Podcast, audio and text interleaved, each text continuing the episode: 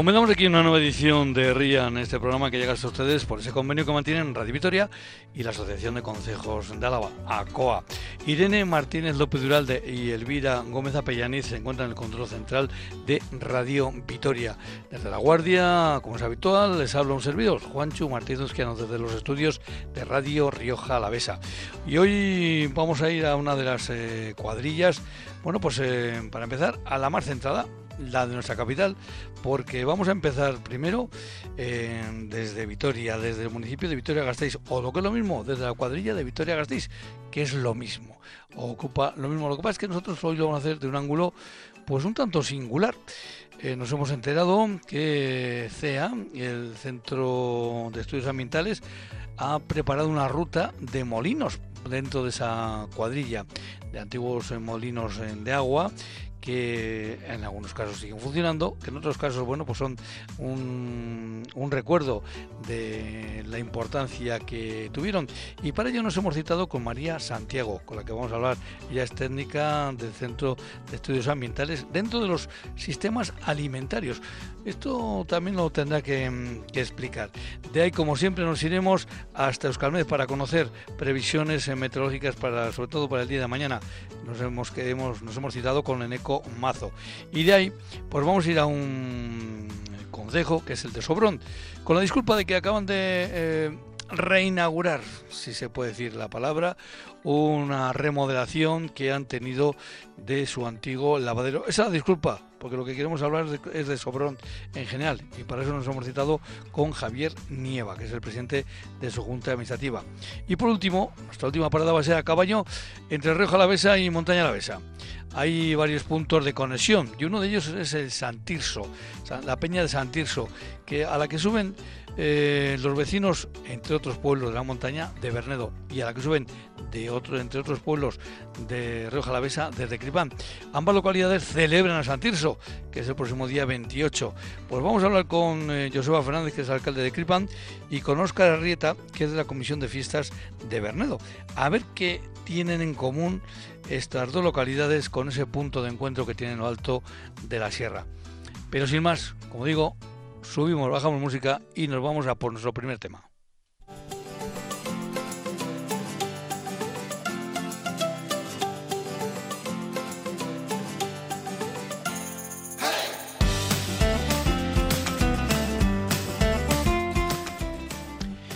María Santiago, a Rachel Diomo, buenas tardes. Hola, muy buenas tardes. Bueno, María, mmm, antes de meternos en faena, tengo siempre un par de preguntas que realizo a todos nuestros invitados e invitadas. A todos les preguntamos y a todas por su segundo apellido. ¿Cuál es el segundo apellido de María? El mío es López de Uralde. López de Uralde, hombre. Eso pues es. sabes que una de las técnicas que está hoy aquí en el control también lleva de segundo apellido López de Uralde. Fíjate que igual Pues es de esta familia. No sé, no sé si seréis familia o no, pero es eh, evidentemente mm, apellido muy, muy a la vez. Muy a la vez. Eh, eh, diría yo, centrado en la, la llanada o, o de algún otro lugar de, de- del territorio. Pues tengo entendido que el, el mío, el de la llana- viene de la llanada, sí. Ujú. Porque esa nos enlaza con la siguiente pregunta. Mira, María, como este mm, eh, programa está avalado por la Asociación de Con- de Consejos de Álava, pues a mí se me ha ocurrido siempre preguntarle a todos nuestros invitados e invitadas, oye, pues igual por un casual, tienen que ver algo con algún concejo a la vez, pues porque han nacido en él, porque viven, porque van de fin de semana, porque tienen unos amigos allí, o porque sencillamente les cae sim- eh, ¿Tú tienes algo que ver con algún concejo a la vez? Eh, los pueblos de Vitoria son concejos también, ¿eh? Sí. No, bueno, yo soy de, de nacimiento, soy de aquí, de, de Gasteiz, del, del área urbana, pero sí que los fines de semana, pues mira, y ahora que lo preguntas, solemos ir a una casita en, en Morillas, a- al lado de Subijana Morillas, en Ujú. Ribera Alta. En Ribera Alta, ahí nos meteríamos ya en, en terrenos de, de Añana. Bueno, pues eh, ya hemos eh, ubicado un poco eso. Pero, oye, ¿tu lugar de trabajo mm, diríamos que puede pertenecer a algún concejo donde está ubicado el CEA? No, el CEA ahora, desde hace un año aproximadamente, estamos en el centro de Vitoria, en el mismo centro, concretamente en el Palacio Zulueta, en el Paseo de la Senda. Ah, mira, yo estaba pensando que todavía seguís en el antiguo... Eh, en, en Olarizo. Eh, En Olarizo, sí, eso es, sí, en Olarizo, perdón, en Olarizo, no en en, en Olarizo. Bueno, pues eh, hoy lo que vamos a hacer es con María eh, recorrer un poquito ese, esa ruta... Mm, verde y de agua, porque estamos hablando de, molinos. Pero antes de nada, por si hay algún despistado como un servidor, fíjate que os ubicaba en, en sitios eh, no adecuados. ¿Cómo definiríamos eh, el CEA?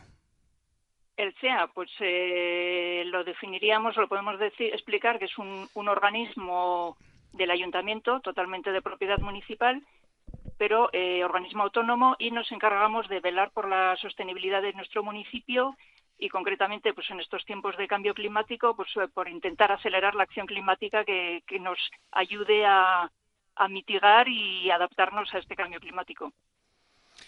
Y veo que dentro de CEA tenéis eh, diferentes eh, departamentos, por decirlo de alguna forma, porque el, lo que a mí yo, todas estas preguntas quería ir es, oye, ¿qué es esto de sistemas alimentarios? sí, así es, como tú dices, es una de las áreas de trabajo del CEA y lo que tratamos de hacer desde este área es eh, promocionar o tratar de alcanzar un sistema alimentario que sea más sostenible y que sea descarbonizado. Es decir, un sistema alimentario eh, que acerque la alimentación a nuestro territorio y que de esta manera consigamos un sistema menos emisor de gases, de gases que provocan y que favorecen el cambio climático. Así explicado de manera rápida. Sí, sí, pero bueno, es, eh, está muy, muy bien. Bueno, pues vamos eh, avanzando en esto de, de CEI y de, ese, eh, de esa forma de eh, descubrir la, bueno, pues parte de, de, del municipio de Vitoria-Gasteiz, en este caso a través de sus eh, molinos. Eh, el pasado año, eh, recordarán que el pasado curso, pues aquí fuimos haciendo una vez, una vez al menos íbamos citando con los con Vitu Palacios eh, y con José Rodríguez, ellos son eh, arqueólogos que habían hecho un importante trabajo sobre el patrimonio arquitectónico en la cuadrilla de Vitoria-Gasteiz y había un capítulo dedicado precisamente a los molinos. Eh, muchos de ellos, evidentemente, aparecen en esta, bueno, en el, en el libro aparecen todos, evidentemente, pero hay unos cuantos que se han seleccionado para esta ruta. Una ruta, en principio, que si se va a hacer en un solo día, pues eh, María, andando un poquito largo, se nos iba a hacer, ¿no? Sí, sí, es una ruta que al final, bueno, pues nos ha quedado un poco larga, son más de 30 kilómetros, y, pero bueno, que no es obligatorio hacerla de, de una es. sentada ni completa, porque de, discurre por nueve molinos, si quieres que te uh -huh. eh, detalle un sí, poquito. Sí, van sí, por, por, el nor por el noroeste del municipio y hemos seleccionado nueve molinos, aunque en la zona puede haber otros, que, pero los hemos seleccionado para aprovechar que, que caminos o rutas ya existentes. Por ejemplo, uh -huh. la ruta discurre en parte por caminos de parcelaria, también por el propio anillo verde que circunda la ciudad o por un tramo de la GR25, de la vuelta que es la vuelta a la llanada a pie de monte y los nueve molinos que hemos seleccionado eh, empezaría la ruta en el Áncora de Avechuco, después pasaría por Yurre, Aranguiz, Foronda, Hueto Abajo, Martioda, Mendoza, para llegar hasta Legardaguchi, Gobeo y vuelta de nuevo a, al Áncora de Avechuco. Es decir, la ruta en principio está diseñada en sentido antihorario, pero como te digo, se puede hacer en partes, eh, molino a molino o como cada uno quiera. Incluso es Hombre, posible... En bici sí, perdona, se puede hacer tranquilamente. En bici, eso sí, es, sí, sí, en bici, con bici, no bici de, de ciudad, con bici un poco más de, uh -huh. de, monte o de estas que le llaman ahora de gravel, es, es una distancia muy accesible. Uh -huh. Pues lo cierto es que nos ha parecido muy interesante, como también nos parece muy interesante, y eso lo vamos a recomendar, que se metan en la página web del CEA y se pueden descargar incluso ese, ese recorrido y con mucho con mucho detalle eh, de estos de estos eh, molinos que como decimos el primero de ellos es en Avechuco claro.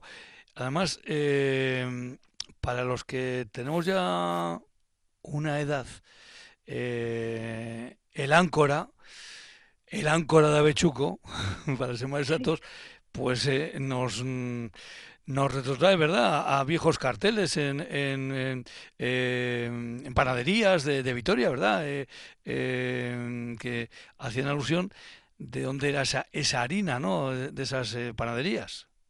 Eso es, y, de hecho, de los nueve molinos que conforman esta ruta, el áncora de Bechuco es el que ha estado funcionando hasta más recientemente. Se cerró en el año 2003, año hasta el que estuvo eh, funcionando como panificadora. Aunque a día de hoy vemos un edificio que es de la, del siglo XIX, previamente hay por ahí abajo enterrados restos de un molino de molino de época medieval.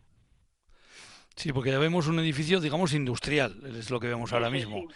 Pero hay, como dice María, debajo hay un molino, bueno, pues más tradicional, más de, bueno, por estos eh, pueblos, de estos consejos, porque chico también hay que recordar que eh, es barrio, pero también es concejo. Eh, ahí hay, digamos, esa versatilidad que tiene, que en este, que tiene esta localidad. Bueno, pues es un momento o un punto clave para, para comenzar para luego mm, ver otras eh, historias, otros molinos, pero como veo aquí en la ficha, y como bien dice María, claro, el, el Áncora de Avechuco se fundó como empresa en el año 1853. O sea que, eh, pero, pero hay documentos, como bien decís, en la ficha, que datan eh, desde el año 1493. O sea que estamos hablando de, en fin, de, de un uso de ese agua para moler eh, cereal, para moler harina eh, de trigo, de cebada, de lo que, de lo que fuera, eh, ya con, con mucha perspectiva de tiempo. ¿eh? Sí, bueno, y de hecho esa fecha es la que hay constancia documental, pero puede ocurrir incluso que sea anterior a esa fecha. Porque para hacer el, este trabajo, que son, no sé si te lo he comentado, aunque la iniciativa es del Centro de Estudios Ambientales, se ha hecho en el marco de un convenio de colaboración con la Cátedra UNESCO de Paisajes. Es una cátedra de la UPV. Esto es, y los, los investigadores son los que, los investigadores de la cátedra han estado durante dos años haciendo un, un trabajo inmenso y han investigado tanto sobre el terreno como en información documental, ¿no? en diferentes archivos, como el Archivo Histórico Provincial o el, el Archivo de Simancas, de donde han sacado toda esta documentación, años y demás. Hay un dato aquí muy interesante eh, en esta ficha en el que nos habla que precisamente es año hacia el año 1800, 1908 cuando digamos hay una transformación mm, a, industria, ¿no? Ya en términos de, industria cambiando ya los sistemas de, de molienda, eh, dejando ya de, lado, bueno, pues un poco eh, este sistema que nos vamos a encontrar en el resto de, de, molinos que hoy vamos a recorrer desde aquí, desde, desde Rian, porque ahí sí, sí que vamos a encontrar en los demás eh, pues muchas muchas muelas de esas de, eh, con el sistema que nos dejaron por aquí los romanos, o que, en fin, ha llovido un poco, ¿verdad?, desde que se empezó a moler por, por, por Álava. Cierto, sí. Sí, y de, y de hecho la mayor parte de, los molinos, bueno, el de Ancora, los antiguos, eh, tienen un sistema muy tradicional de época medieval, el sistema tradicional que con la fuerza del agua se mueve la, la piedra del molino, pero por ejemplo el de Yurre tiene una particularidad que es que introduce una, una innovación para su tiempo, que es el, sistema que se llama de regolfo, de manera que el, el eje que transmite el agua, desde, perdón, la fuerza desde el agua hasta la piedra del molino, se embute en un cilindro y de esta manera, además de la propia fuerza motriz del agua, pues se aprovecha la, presión que, que, este, este cilindro ejerce sobre el, sobre el eje. Y así, bueno, pues son eh, detalles interesantes que para los que les, les gusten estas, estas cuestiones es muy, muy bonito de ver. Pues ya que has señalado de Yurre, pues vamos hasta Yurre y efectivamente en la propia ficha, por eso digo, insisto, que es muy interesante meterse en la página web y recoger las propias fichas, es muy visual lo que María nos acaba de explicar. Eh, se ve como, eh, como en la mayoría de los molinos, pues el agua entra de un lado y se supone que eh, mueve la, la, la, piedra directamente, ¿no? pero aquí lo que hace es hacer esa, ir a ese eje que comentábamos, ese sistema de Regolfo, que por cierto no lo había oído nunca, y me lo voy a apuntar, eh, mm, me lo voy a apuntar, yo estas cosas me suelo apuntar, María, porque luego pues, busco yo en las, con los amigos, busco que salga una conversación de este tipo, y entonces voy yo y digo, sí, eso es el sistema de Regolfo, y entonces quedó, bueno, fíjate cómo, cómo quedó como un rey. ¿eh? como un rey. bueno, pues en este caso, eh, el de Yurre, que eh, además me, me, parece muy interesante, eh, ya no solo las fotografías que nos indican, bueno, pues el, el, sistema, bueno, lo que todavía se mantiene, que es, que es mucho en, el Yurre, se mantiene todo, todo el edificio, pero sobre todo está este, este dibujo de, de ese sistema que bueno pues hace que, el mecanismo tradicional o rodezno em, eh, pueda tener bueno pues eh, pueda tener una eh, diría yo pues una mayor presión una en fin pues se pueda ejercer más fuerza en una palabra. Eso es más fuerza al final pues más producción de harina y más kilos más toneladas. Más más más productivo nunca mejor dicho el de Yurre eh, el de Yurre, que, porque lo que veo aquí en las fotografías, el edificio, pues eh, sigue estando en, un estado pues bastante eh, aceptable. O sea que no sé si sigue, si alguien sigue viviendo ahí en el molino, pero mm, por fuera tiene buena pinta. No sé cómo estará por dentro todo toda la casa, ¿no? Pero bueno, por fuera, de luego, tiene buena pinta. Sí, no te decía que está, está en pie, pero no, no está, no está habitable aún. Está, está, en... No, no, no. Bueno, pues de Yurre... Por ejemplo, si... Sí, perdona, sigue.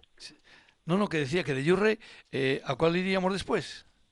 Pues eh, de Yurre, eh, siguiendo hacia el norte, pasaríamos al molino de Aranguiz. Aranguiz. Que no es Aranguiz, eso es. Está un poquito más, así como el de Yurre está justo en medio del pueblo, el de Aranguiz está un poco más en un lateral, pero también está en un estado de conservación mm, regular, digamos, ¿no? no está tan, tan lustroso como el de Yurre. Oye, pero me parece muy interesante también este, en la ficha, el dibujo, eh, que nos deja bien a las claras, eh, bueno, más eh, por dónde se introduce el grano, la tolva, cómo están las dos piedras, y, cómo está el sistema de funcionamiento, que en este caso sí que sería por un canal de rampa ya, digamos, eh, ya más, eh, eh, lo más habitual, ¿no? digamos, este sería un, un, molino pues de los más habituales, pero no le falta ningún detalle al, dibujo, ¿eh? Desde Está muy, bien, sí, muy ilustrativo. Desde la compuerta, desde el, el aliviadero, las piedras, es, es muy, muy gráfico. Y de este, pues fíjate, también nos hablan que hay, mm, se remonta hasta el año 1612. Sí, sí, sí, no hay referencia documental tan antigua como el anterior, ¿no? Que hemos dicho, pero sí, Que, sí que es antiguo, sí. Pero en este caso también nos hablan de que hubo una importante inversión, eh, una rectificación del molino, una reorganización eh, en el año 1848. Em, esto me da pie a comentar, eh, María, que claro, ahora nosotros los molinos los vemos molinos los estamos viendo pues, desde un punto de vista cultural, turístico, lúdico, pero eh, todas estas pequeñas empresas, industrias que había en cada uno de estos pequeños pueblos, eh, tenían una importancia económica en cada uno de estos pueblos eh, tremenda. porque claro, un pueblo que tenía molino al pueblo que no tenía molino, pues había una diferencia importante primero de visitantes de los otros pueblos que llevaban la, el grano a moler y, evidentemente pues de, los negocios que a través de un molino se podían eh, se podían hacer. O que, que hay que entender también esto desde un punto de vista social la importancia que hasta como quien dice hasta anteayer han tenido estos molinos.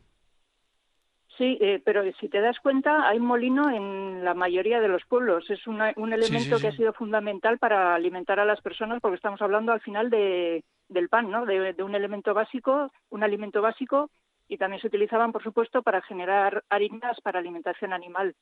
Pero en lo que, lo que respecta a lo que dices del tema social, me, viene ahora a la cabeza una cuestión curiosa, que es la, que la mayoría de estos molinos hay algunos, por ejemplo, el de Legardaguchi, que ya llegaremos, que era de, en algún tiempo fue propiedad del, del convento de Santa Catalina, donde está ahora el jardín botánico. O, por ejemplo, el molino de Martioda era propiedad del, era propiedad feudal del señor de Martioda.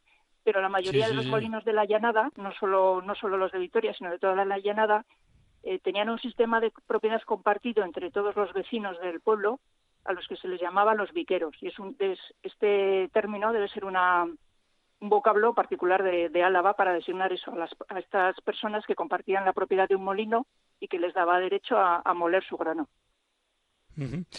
Luego del de Aranguiz eh, pasamos al de Foronda, por cierto, una fotografía que, es muy bonita porque hemos conservado todos estos elementos en, madera que nos llaman mucho la, la, atención.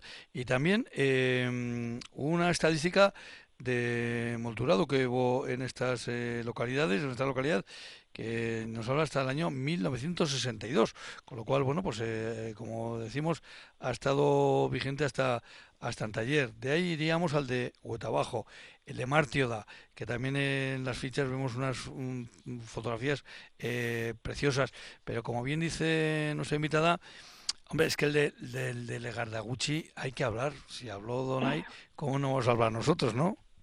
Eso es, y, fíjate que de todos los, nueve molinos de la ruta es el que está casi en peor estado, no, no se conserva más que una, una, pared ruinosa, pero bueno, aún así es un molino, vamos, es eh, un hito ¿no? para todos los vitorianos y alaveses y que por supuesto teníamos que incluirlo en esta ruta.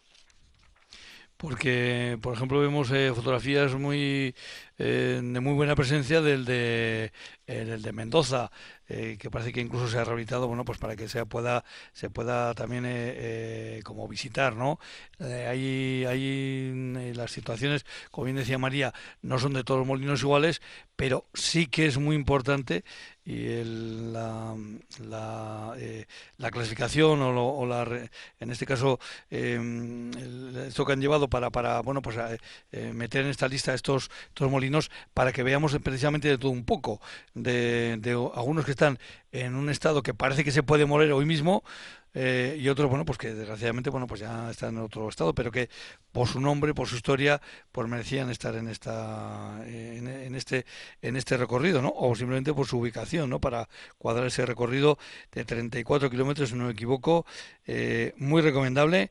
No hace falta hacerlo en un solo día, uno se puede preparar varias excursiones y de paso, pues va conociendo todo el entorno de nuestra capital. Eh, ver también esa parte, digamos rural, ¿no? Que tiene que tiene que tiene Vitoria Gasteiz, que está muy bien mm, que pasamos que pasemos por la calle Dato, pero también está muy bien que por ejemplo terminemos un paseo por Gobeo, ¿no, María?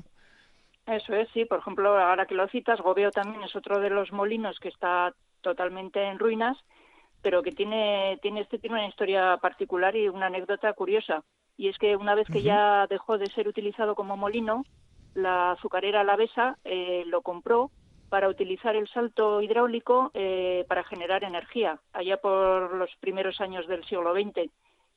Para que veamos también que, ¿no? que la, evolución que han tenido los, diferentes, los molinos de, pues desde su tradicional molienda hacia otros usos.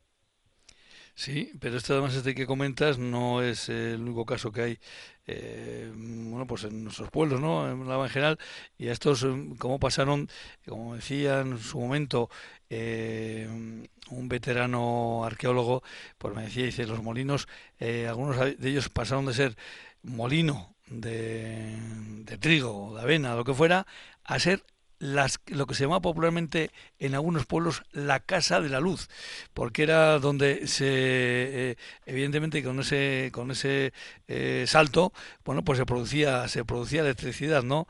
Y bueno, pues eh, se podían, bueno, se podía cambiar, nunca mejor dicho, el sistema, la rentabilidad económico-social de estos elementos que, como hemos podido comprobar, algunos de ellos vienen desde el siglo XV eh, y seguramente antes pues eh, en esos lugares eh, habría otros todavía más más antiguos María María Santiago López Duralde pues que nos ha parecido muy interesante esta esta ruta como que la vamos a hacer pues me, alegro mucho sí, sí. y sobre todo me parece interesante insisto en meterse en la página web de CEA y poderse descargar uno si quiere este este paseo, esta ruta. Eh, genial idea eh, la que habéis tenido en CEA para mm, eh, dar a conocer estos elementos que dándolos a conocer es la mejor forma de que los podamos conservar, porque si nos olvidamos de ellos es cuando ya no los vamos a conservar. Pero si los recordamos y paseamos junto a ellos, pues el que más, el que menos, pues estará pinchando aquí o allá. Oye, pues esto se podía arreglar un poquito aquí, esto se podía arreglar un poquito allá, ¿verdad? Y esto también es, es importante. María, muchísimas gracias por haber estado con nosotros. Un abrazo. Gracias a vosotros. Agur. Agur. Cada tarde en Herrian ofrecemos conexión digital ultra rápida a nuestro medio rural.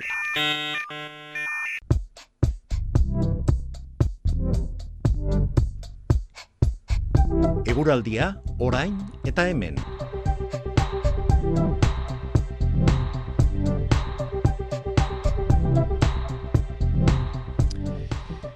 Bueno, pues con Eneco hoy sobre todo queremos hablar de futuro. Eneco Mazo, Arrachaldeón, buenas tardes. Arrachaldeón, ¿qué tal? Ahora dado un poco de a ver, susto. a ver, sí, sí, claro, te Has da un poco de susto, te dejo ahí clavado. pensaba- A ver, eh, a ver, sí, si te que me me va ibas a decir, hoy con Eneco Mazo vamos a hablar de fútbol. Y he dicho, Ay, pues no también, también, pudi- también pudiera ser, también pudiera ser. Eh, Neko Mazo, que si no me equivoco, es, es seguidor de un equipo británico. Sí, inglés. Bueno, sí, ahí, ahí vamos, ahí vamos bien, Eh. vamos bien, vamos bien. Bueno, pues hoy vamos a hablar de, mm, de futuro, pero de futuro a corto plazo. venga, vamos a hablar de, del tiempo de mañana, de qué previsión vamos a tener para mañana. O sea que tranquilo que no te voy a pedir los números de Abono Loto, eh, porque 6, bien, ¿eh? que 13, lo supieras, ¿eh? 21, Ah, sí. 47. Ahí igual me estoy pasando ya, ¿no? Sí. Eh, ¿qué día vamos a tener? eh, qué- ¿Cómo va a ser el trasvase de hoy, miércoles al jueves? ¿Vamos a mm, hacer fotocopia de las noches anteriores? Sí, sí, vamos a tener eh, una noche muy parecida a las anteriores, quizá con las temperaturas mínimas un poquito más altas. Durante la noche anterior eh, ha helado en algunos puntos, eh, Albaina, Salvatierra, Ozaeta, Treviño, Pagueta y Subijana. Y hemos tenido en general una noche fría, pero la próxima eh, madrugada va a ser fría también, pero probablemente suban un poquito las temperaturas mínimas y esas heladas pues se restrinjan a un par de puntos. En el resto, temperaturas mínimas por encima de 0 grados, pero todavía un poquito frías. Y con el cielo pues eh, prácticamente despejado durante toda la noche, con un ligero viento del sur que apenas se va a hacer notar y que va a permitir la formación a lo largo de las horas nocturnas de algunas eh, brumas y bancos de niebla. Y en cuanto a temperaturas máximas para mañana, también vamos a repetir las de eh, hoy, las de ayer, eh, por encima de los 16-18 grados. Sí, eh, mañana vamos a tener de nuevo una jornada más otoñal que veraniega o casi primaveral, porque se le va a juntar un poco el sol y vamos a superar incluso los 20 grados, eh, especialmente en puntos de la vertiente cantábrica, pero también en algunos puntos de la Mediterránea. Así que un día bastante inusual. Y ma- más que un día inusual, lo que es inusual es encadenar tantos días seguidos inusuales, quizá. Pero bueno, un día más de primavera que de, que de invierno, desde luego. Bueno, pues eh, poco a poco vamos eh, caminando esta, esta semana. Mañana jueves nos, volvemos- nos volvemos a citar con Eneco y eso sí, para mañana jueves como el viernes no vamos a tener eh, programa porque hay baloncesto, pues eh, mañana jueves ya te pediremos pues una visión más de futuro incluso que doy, incluso hasta para una eh, previsión de dos, tres días. ¿De acuerdo? Ah, así que Eneco, pues nada, viérarte, agur agur. Un saludo a todos, seguro. Herrian, programa de la Asociación de Concejos de Álava en Radio Vitoria, la voz de nuestro territorio.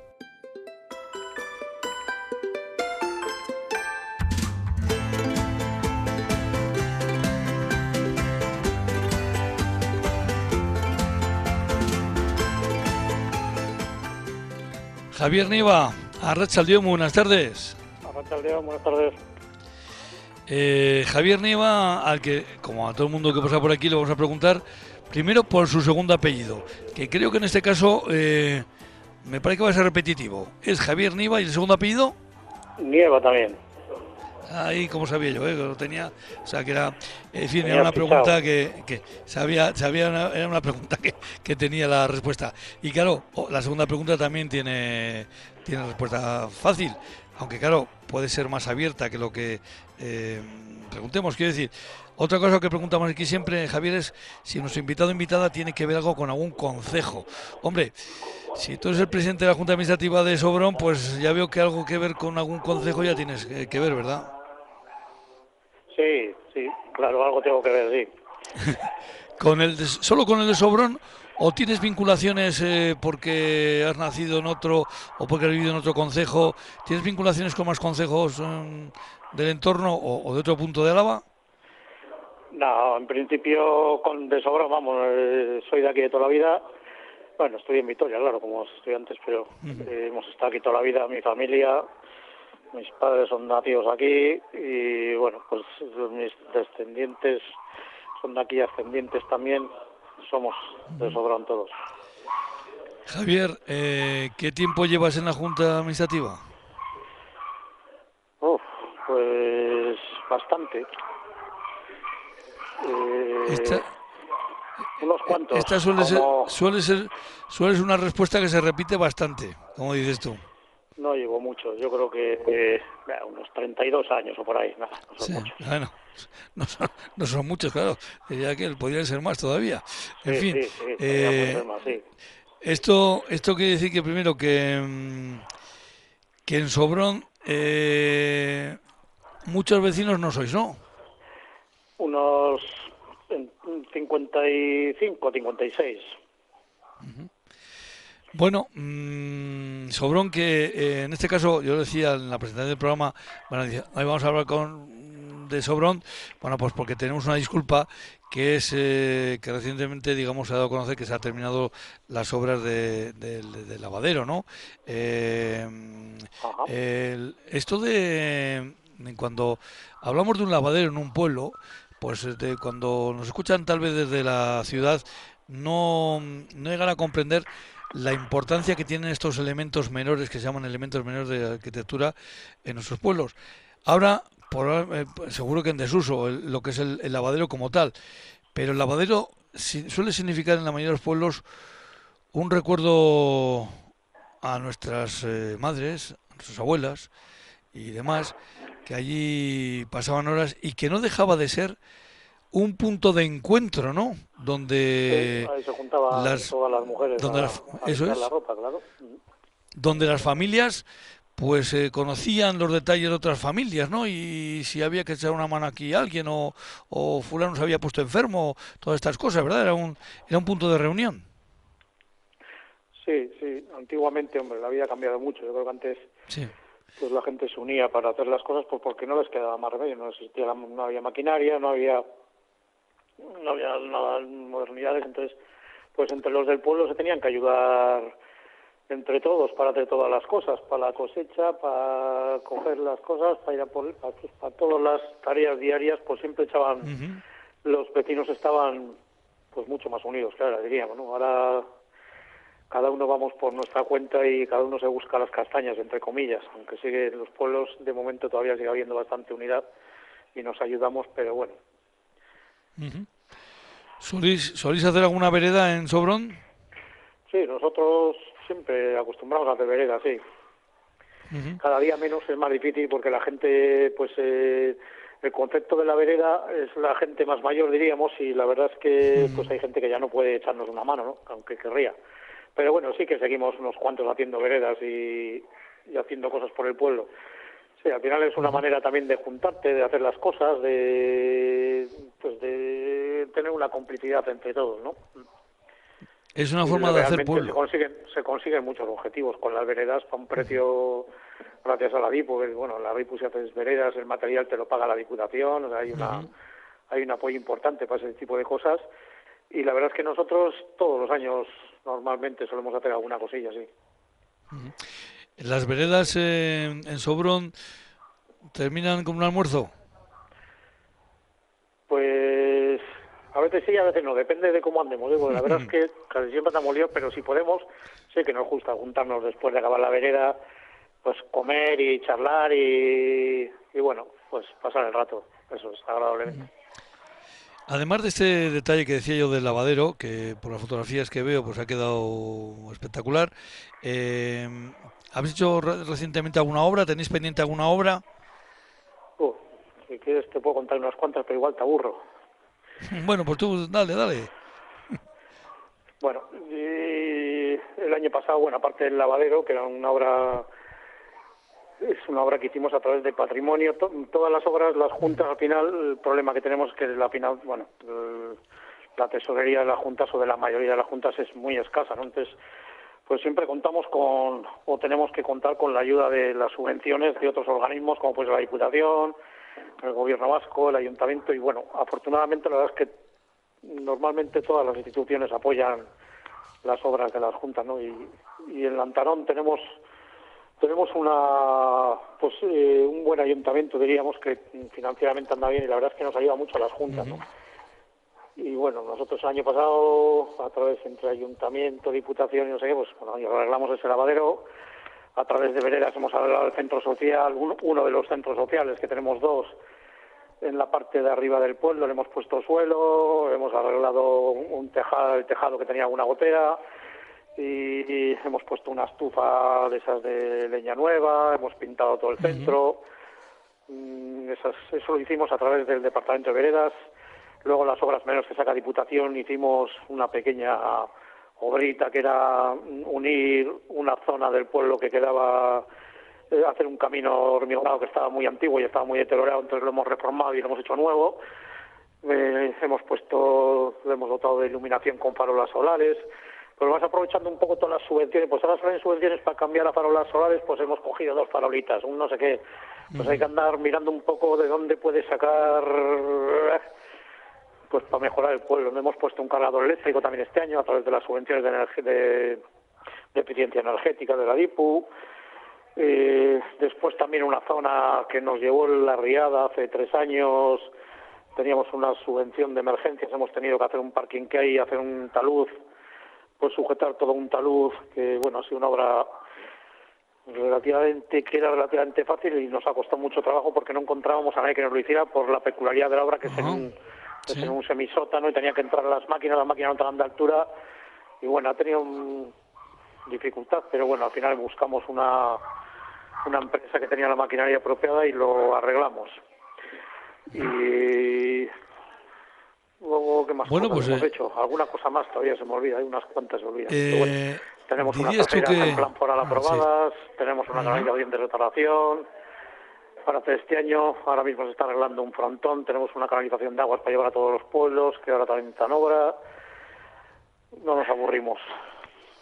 Yo diría que Sobrano es un buen pueblo para vivir. Bueno, no soy de mal en los pueblos. Yo creo que cualquier pueblo es un buen sitio para vivir. Sobrón que además, eh, evidentemente, tiene mucha historia detrás. Eh, si hablamos del balneario, de su entorno, eh, bueno, también más reciente también el Museo del Agua. digamos que hay, hay muchas razones para ir a visitar Sobrón. Pues hombre, Sobrón ahora mismo y se está reactivando, diríamos. El Museo del Agua van a hacer una reforma integral este año que viene porque bueno, ya lleva 10 o 12 años, al final es un tema que estaba hecho con muchas nuevas tecnologías, que el problema que tienen las nuevas tecnologías que se quedan viejas enseguida.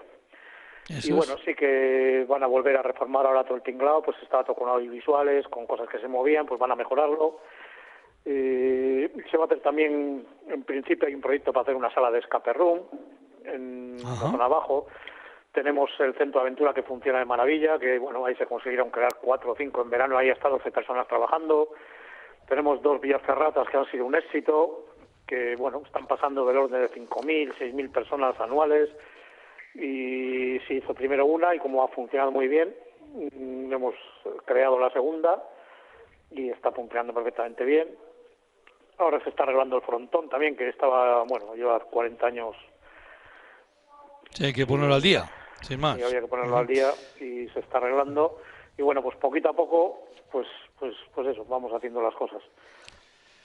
Bueno, veo que estáis ahí, porque para hacer todas estas cosas hay que moverse y evidentemente pues veo que hay una junta que, se mueve y cuando hablamos de las juntas de los pueblos yo nunca me olvido del fiel de fechos, que es un, elemento básico también, ¿verdad? En una junta. Sí, señor. El fiel de fechos es un elemento único que es el nuestro, el de las mm. juntas administrativas y que bueno pues que tiene que dar fe y aprobar todo lo que se hace y estar siempre atento a cualquier cosa que pase en el pueblo para comunicarlo y bueno incluso aquí normalmente el fiel de fecha también lo nombramos juez de paz porque estamos tenemos una consierra y suele hacer las dos cosas. Sí. Oye por cierto leía que eh, Nuestra Señora de la Inmaculada Concepción de Sobrón, que entra en la lista roja de Hispania Nostra. ¿Está tocada la, la, esta iglesia o qué? ¿Está, está en... Pues está, como digo, tocada por el tiempo? La iglesia está muy, muy tocada, sí. La iglesia está pues prácticamente derrumbada. y, y, bueno, ahí tendremos que hablar con insistir en el obispado o con la Diputación Patrimonio pues para ver si hacen algo y lo arreglan porque esos proyectos para las juntas son demasiado demasiado grandes. Evidentemente, ahí tendría que entrar el obispado. Que en este caso... que entrar el obispado, que es el, claro, que es el propietario, que al final el edificio ¿Es el propietario? No es el propietario es el obispado, pues que, que pongan ahí todo su empeño y pues por lo menos en que ese edificio pues que no se caiga, ¿no? Pues yo creo que hay suelen hacer convenios con Diputación y colaboración entre ellos pues para que esos eh, patrimonios pues que no se pierdan. A ver si nos tienen en su lista y lo hacen. Bueno, pues Sobrón, como decimos, un pueblo con historia, con, pero también con mucha realidad y con mucho futuro, que es lo, importante. Eh, Javier Neva, que es el Nieva, Javier Nieva, Nieva, que es el, presidente de la Junta Administrativa, pues nos ha recibido hoy vía telefónica y si alguien tenía aquellas dudas de si quería visitar unos Sobrón, creo que se las hemos quitado todas las dudas. Hay que visitar sí o sí. Eh, hay muchas muchas razones para acercarse a Sobrón y además es un paisaje único, es una es un es un rinconcito que lo forman esos peñascos y el río eh, que hace que sea eso, bueno pues un sitio eh, único la zona de, de Sobrón. Javier, pues eh, darte las gracias por haber estado con nosotros y, nada, pues a seguir en la misma línea que estáis haciendo, que, eh, que no me ha dado tiempo de tomar nota de todas las obras que habéis eh, ido realizando en los últimos tiempos. Bueno, Javier... me han quedado unas cuantas sin decirte, ¿eh? pero bueno. bueno, pues ya me, ya me pasaré por ahí y con un café, con una cerveza de por medio, ya seguiremos hablando de ellas. Javier, un abrazo. Venga. Un abrazo. Agur, agur. Agur. Vale, agur, Hasta luego.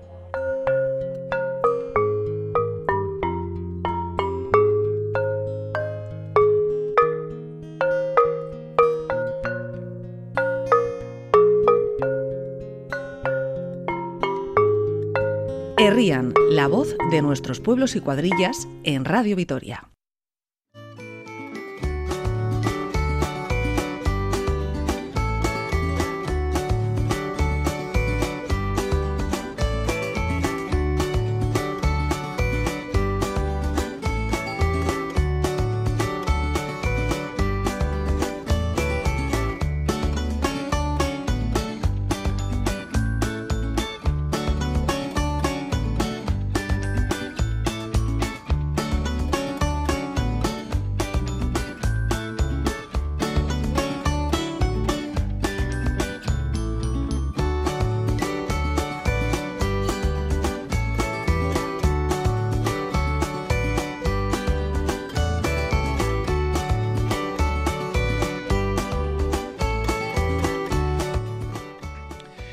Saben que en este programa nos busca, nos gusta eh, buscar sitios de encuentro y hoy vamos a uno de ellos, un sitio de encuentro como es Santirso, porque eh, Santirso eh, son varios mm, pueblos de un lado y otro de la sierra.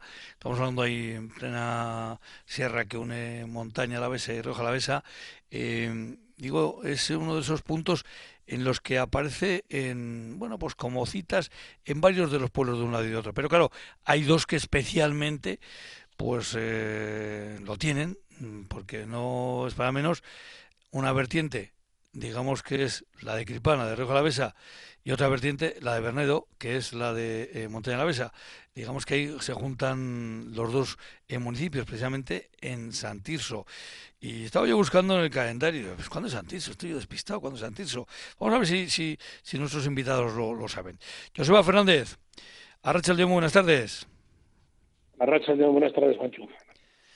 Joseba Fernández, ¿y el segundo apellido cuál es? Calleja, Fernández Calleja. Calleja. Apellido común. Calleja. Efectivamente. Alcalde de Cripan, Joseba eh, Fernández. Y al otro lado de la sierra, pues está Óscar Arrieta. Óscar, Arrachaldeón, buenas tardes. Arrachaldeón, Juancho. Óscar Arrieta y el segundo apellido, ¿cuál es? Arroniz. Arroniz. Y mm, bueno, voy a empezar por Óscar. ¿Tú sabes qué día es, Santirso? ¿Qué, en qué día cae? Sí, no estoy equivocado, es el 28 de enero. Ah, el 28 de enero. Eh, ¿Tú sueles subir a Santirso el 28 de enero?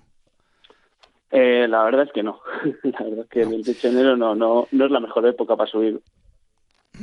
Eso te voy a decir. Joseba, eh, hace unos años mm, un sacerdote eh, que ha recopilado un montón de historias eh, de Cripán, que bien conocemos, ¿verdad?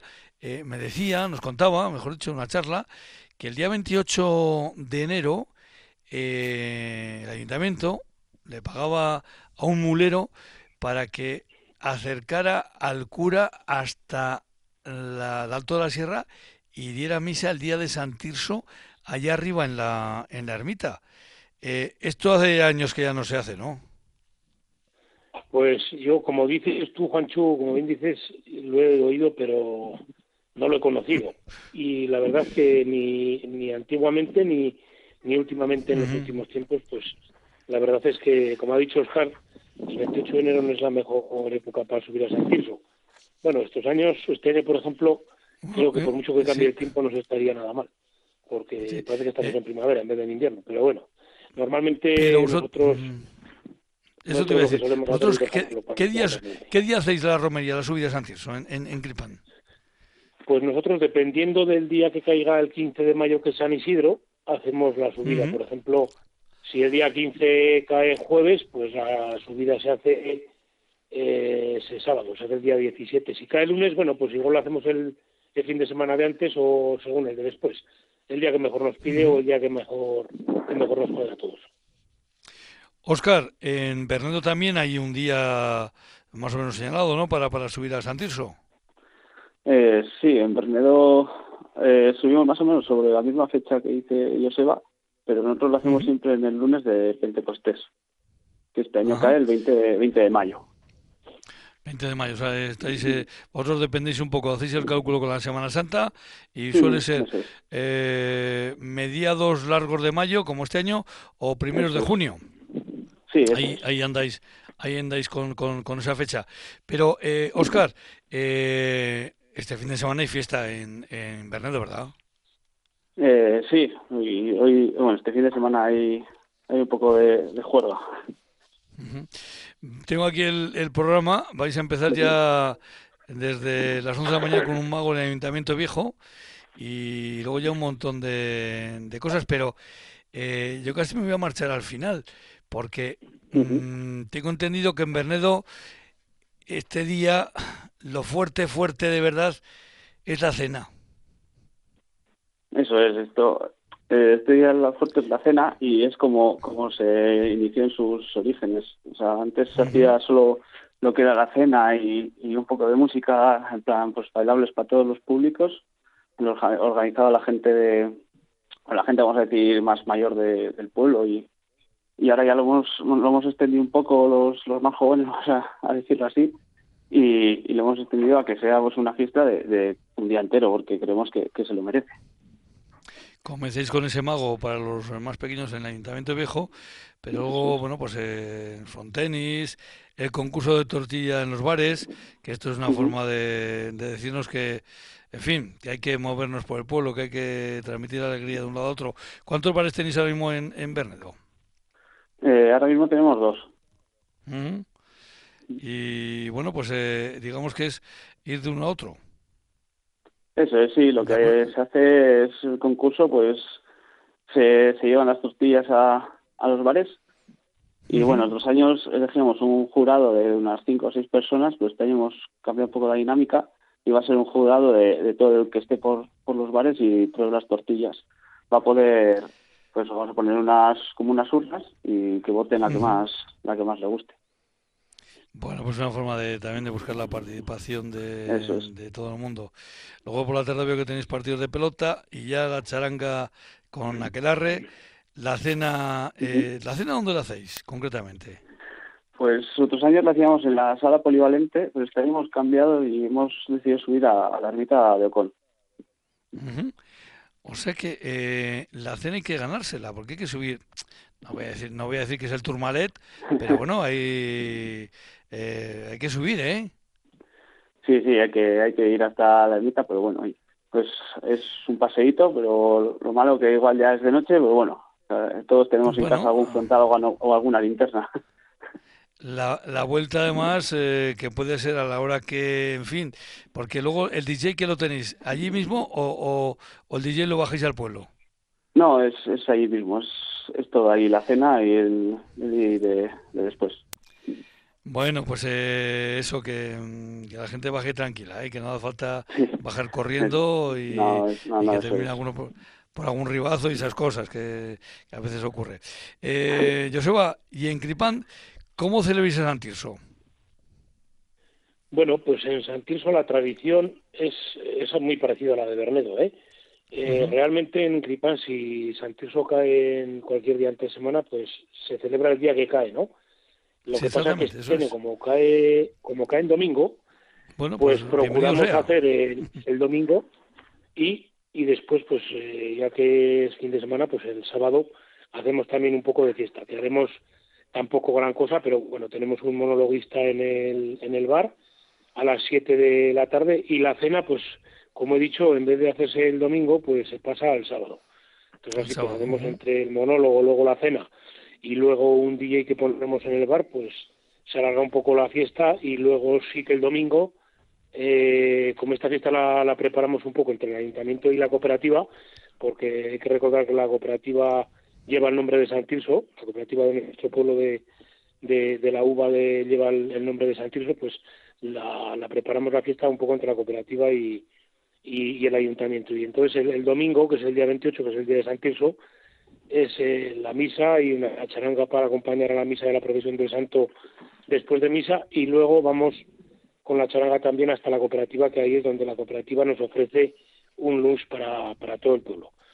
Así que, como digo, pues procuramos, cuando es fin de semana, pues alargarlo un poco y así hacer un par de días de fiesta que, que viene bien de vez en cuando. Pero es cierto que eh, se celebra el día. Si cae en un martes, cae en un martes. Si cae en un jueves, cae en un jueves. Y se hace todo este tema. Eh, decía yo que hay un punto ahí en la sierra que compartís los dos pueblos, donde se juntan las dos jurisdicciones. Y claro, el, el pequeño debate debate que provocador que hago yo, eh, cuidado, que no es que haya debate, eh, cuidado, pero yo lo provoco. Eh, Joseba, ¿tú dónde dirías que está la ermita? ¿En terreno de Cripano o en terreno de Bernedo? Bueno, yo a mí no me gusta discutir por esas cosas y yo tampoco voy a entrar en polémicas. Lo que Bernedo de Cripano está entre Bernedo y Cripano. Así lo discutimos y todos contentos. Además que yo creo que yo no he tenido nunca discusión con nadie ni he discutido nunca si está en un sitio o está en otro. Es, es un sitio al cual creo que los de Bernedo y los de Cripano tenemos la misma devoción y, y el mismo cariño y creo que es lo más importante y lo demás pues son cosas banales. Oscar, ¿dónde está la ermita? ¿En terreno de Cripano de Bernedo? no, yo coincido con Joseba. Al final es, es un sitio que lo apreciamos los dos, los dos pueblos, ¿no? y bueno, y nunca ha habido, y tampoco he escuchado nunca rivalidades de, pues está en el mío o en el tuyo, entonces pues es de los dos y... Lo he aclarado yo. He sido yo el que provoca, o intenta, mejor dicho, intentado provocar esto, pero no, no, lo he conseguido. Lo has intentado. Lo he intentado. Por cierto, Joseba, lo que sí tengo yo, esto de tener años, eh, uno pues también tiene recuerdos ya. Eh, yo tengo en la mente un recuerdo de hace ya unos cuantos años, es que no sé si estamos hablando de treinta y tantos, eh, treinta y tantos años seguro, en el que desde, por la parte de Cripan, digamos, se consiguió la colaboración de la UEL, de los helicópteros que estaban entonces en, en Agoncillo, en Recajo, en Logroño, eh, eh, que en una, especie de maniobras pues subieran los materiales para bueno pues una pequeña obra que se hizo ahí en la eh, en la ermita. Esto es cierto lo he soñado Sí, sí, es cierto, es totalmente cierto. Yo era, era muy pequeño todavía, pero recuerdo de ver el helicóptero cargando el material ahí en una finca, aquí en una finca en las afueras del pueblo, y, subirlo para Clipán. Incluso recuerdo que hubo varias personas mayores a las que les invitaron a subir en el helicóptero, digamos, creo que fue una experiencia para ellos que, difícilmente la, la podrán olvidar hoy. Hoy todos ellos difuntos, de dos de los que me acuerdo yo, que, que subieron en aquel, en aquel día en el helicóptero, pues hoy difuntos porque hace ya, como digo, muchos años. Eh, por ejemplo, eh, yo recuerdo también que sí que había que eh, esperar a que fuese un día que, hubiese muy poco aire, o de lo que les oíamos a, la gente mayor, y bueno, la cosa se hizo y salió todo bien. Y por recordar un poco una, anécdota, yo recuerdo a Oscar también, por, por comentarle a Oscar, que no sé si se habrá llegado a sus oídos cuando yo, claro, yo llevo ya cuatro legislaturas de, de alcalde en Tripán y me parece que fue la primera o la segunda legislatura, estando Ana de alcaldesa de, de Bernedo, hablábamos en su momento de, pues, de que había que arreglar un poco la ermita de, San Tirso porque había habido gente que había hecho unas pintadas y bueno, con el tiempo ya, ya estaba un poco deteriorada, las puertas de donde está el santo estaban estaban caídas y, bueno, las escaleras, bueno, había una serie de cosas las cuales había que reformar.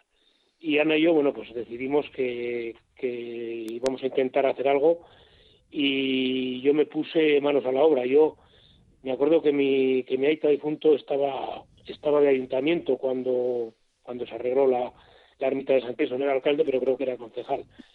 Y bueno, mi padre eh, estuvo en la mili en Agoncillo y no sé si por algún contacto que tenía él de entonces, pues hablaron con, con, el correspondiente mando que habría en ese momento en la base y, y, por eso fue que subieron con, con el helicóptero los, los materiales.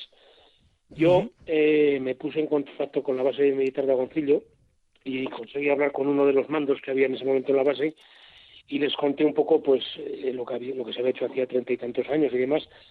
Y con muy buena disposición pues me dijeron que si había que volver a hacerlo pues que, que no habría ningún problema en hacerlo que habría que buscar un, un día en verano eh, el cual fuese con las condiciones meteorológicas adecuadas para que el helicóptero pudiese recoger el material en y luego dejarlo en la sierra y, quedamos que, íbamos a seguir en contacto, pero pues por unas cosas o por otras, eh, bueno, pues, eh, pues, fue el tema de, la pandemia.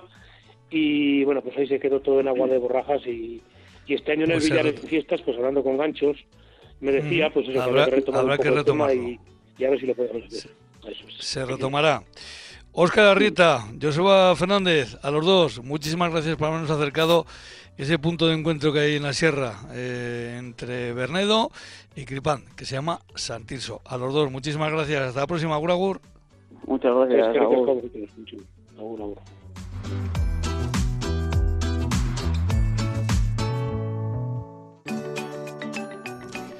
Y yo darle las gracias a las dos eh, técnicas, a Irene Martínez López Duralde y a Elvira Gómez Apellaniz por haber estado ahí y haber llevado a buen puerto este programa de Herrian. Herrian que llega hasta ustedes por el convenio que mantienen Radio Vitoria y la Asociación de Consejos de Álava, ACOA.